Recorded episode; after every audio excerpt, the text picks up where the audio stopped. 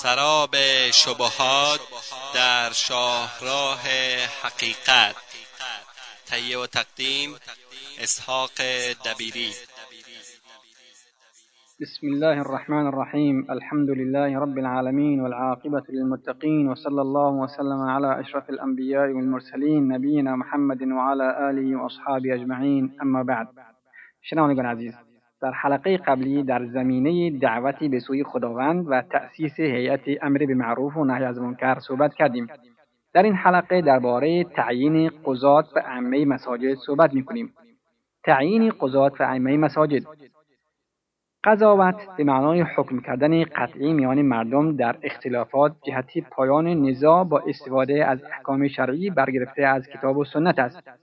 قضاوت سنتی قدیمی است که اسلام آن را به وجود آورد.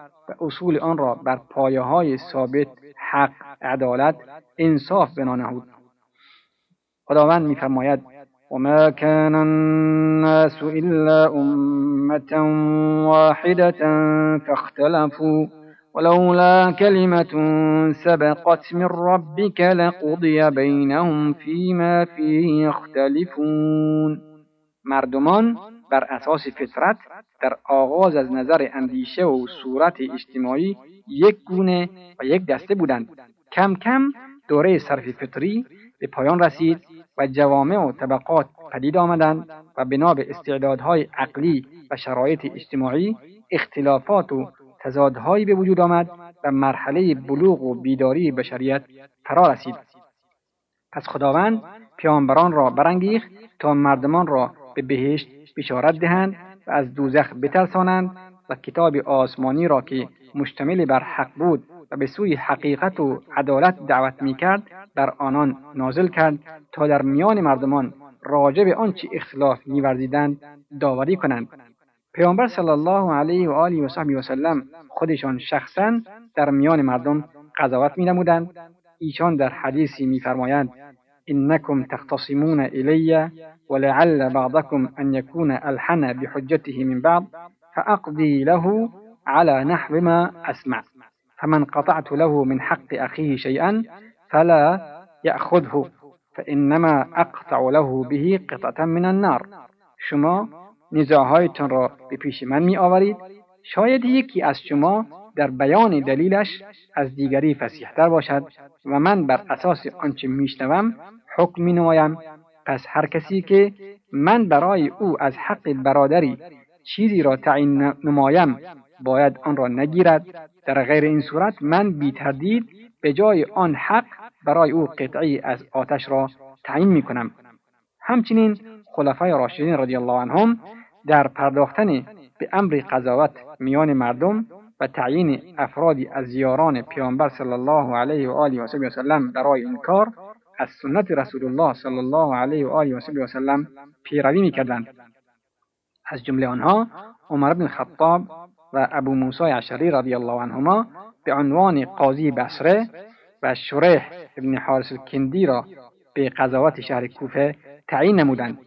شریح سالیان درازی را در آن شهر ماند و میان مردم قضاوت نمود خلفا کار قاضیان را بررسی می‌کردند و آنها را به نیکی عدالت و درک و تشخیص در مسائلی که برای آنان مطرح می‌شد سفارش می نمودند نامه ای که خلیفه دوم عمر بن خطاب به ابو موسی اشعری رضی الله عنهما نوشت در این زمینه یک سند تاریخی ارزشمند قابل تأمل و مهمی به شمار می آید در این نامه آمده است اما بعد پس قضاوت وظیفه تغییر ناپذیر و سنتی پیروی شده است. بدان هرگاه قضاوتی به تو عرض شد گفتن سخن حق بدون همراهی قدرت قدرت اجرایی هیچ نفی ندارد. در مجلست با چهره و قضاوتت به مردم قوت قلب بده تا افراد سرشناس به ستم و بیعدالتی تو طمع نورزند و ضعیفان از عدالت تو نومید نگردند. کسی که ادعای کار یا چیزی دارد باید دلیل بیاورد و هر کسی که امری را انکار می کند باید قسم بخورد. صلح میان مسلمانان جایز است مگر صلحی که حرامی را حلال یا حلالی را حرام سازد. هرگاه کسی طلب حق پوشیده ای نمود یا دلیل مبهمی آورد برای او مدتی را تعیین کن تا آن مدت به پایان برسد. اگر آن حق را آشکار ساخت آن را به او واگذار می‌کنی و اگر این کار او را عاجز نمود مسئله را برای او حلال بشمار که این کار دستاویز محکمتر و شیوه واضحتری است. تو را به فهم آنچه به تو ارجاع داده می شود ولی در قرآن و سنت حکمی بر آنها نمییابی بسیار سفارش می کنم در این حالت امور را به یکدیگر مقایسه کن و مثالها را خوب بشناس. سپس در این هنگام به آنچه که آن را نزد خداوند خوشایندتر و به حق شبیه تر می‌بینی اعتماد کن. بر اساس این دیدگاه با توجه به اهمیت فراوان قضاوت در, در پایان دادن به اختلافات و برپا کردن عدالت در بیان مردم برقراری امنیت و آرامش ملک عبدالعزیز رحمه الله تعالی به عدالت و کارگزاران آن احتمام فراوانی داشتند ایشان خود شخصا اقدام به انتخاب قضات از میان افراد نیکنام نیکوکار و دارای صلاحیت علمی می نمودند. سپس آنها را به مناطق مختلف کشور میفرستادند و برای آنان از بیت المال مسلمانان حقوق ماهیانه تعیین می نمودند. قاضیان به دلیل مرجعیت دینیشان در کشور مقبول الرأی بودنشان در امور مختلف علاوه بر پرداختن به وظیفه اصلیشان اهم از پایان دادن به منازعات تنظیم اسناد رسمی جاری ساختن عقد نکاح و غیره نقش مهمی در ترویج, ترویج دعوت اسلامی آگاه ساختن مردم از امور دینشان آموزش آنها و نشر علوم دینی داشتند. بیشتر قاضیان به علت قدرت علمی تشخیص قوی و تواناییشان در زمینه ارشاد و تبلیغ امام و خطیب مساجد بودند. برای نمونه از میان این علما می‌توان به شیخ عبدالله بن حسن آل شیخ اشاره کرد که ملک عبدالعزیز رحمه الله تعالی پس از فتح شهر ریاض به خاطر شایستگی و تقوایش او را به امامت مسجد پدرش عبدالرحمن الفیصل منصوب کرد. او در این مسجد به بهترین شیوه به امامت و ارشاد و تدریس ادامه داد تا اینکه ملک عبدالعزیز رحمه الله تعالی برای تعلیم مردم ساکن در بیابانها به ارشاد آنها به سوی بهترین راه در زندگی دنیا و آخرتشان او را به منطقه ارطاویه فرستاد. سپس در سال 1344 هجری قمری ملک عبدالعزیز او را به عنوان امام و خطیب مسجد الحرام و سپس در سال 1346 هجری قمری به مقام قاضی القضات منصوب نمود. که فردی می‌تواند به چنین مقام بزرگی برسد که از نظر علمی در سطح بسیار بالایی باشد و تجربه لیاقت و شایستگی کامل را برای این کار داشته باشد. از علمای دیگر که به کار قضاوت میپرداختند همچنین می‌توان به شیخ محمد بن ابراهیم آل شیخ اشاره نمود که از خانواده اهل علم فضل و دین برآمده بود. قبل از سن یازده سالگی قرآن را حفظ نمود سپس زیر نظر پدر و امویش شیخ عبدالله بن عبداللطیف علامه نجد در آن زمان و دیگر علمای ریاض شروع به کسب علم نمود. زمانی که ملک عبدالعزیز رحمه الله تعالی لیاقتی و شایستگی علمی او را مشاهده نمود او را به عنوان مشاور در امور شرعی در قوه قضاییه و اظهار نظری در این زمینه منصوب کرد. او همچنین از طریق تدریس علوم به طلاب سطوح مختلف تراشهای علمی بسیاری در زمینه دعوت اسلامی به عمل آورد. علاوه بر این وی بسیاری از مسئولیت‌های اداری دعوت را به عهده گرفت.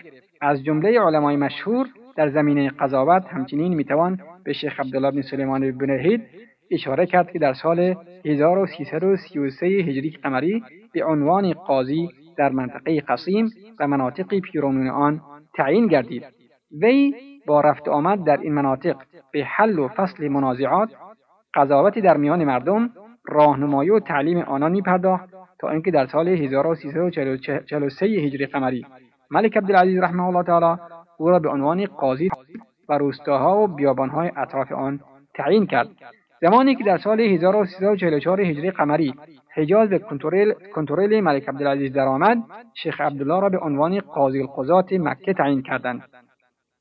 بنا به گفته ابن بسام بیگمان تعیین شیخ عبدالله بن بلهید به مقام قضاوت در شهر حائل و سپس در مکه پس از گشودن آن آن دو شهر توسط ملک عبدالعزیز نشانگر دو امور زیر است.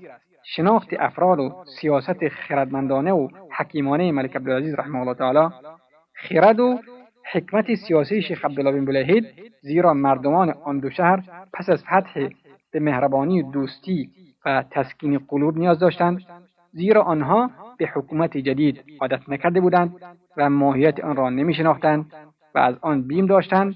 بنابراین به فردی با درایت حکیم و خردمند نیاز داشتند تا به آنان اطمینان ببخشد و آنان را به حکومت جدید نزدیک سازد تا به آن عادت کرده و آن را بشناساند.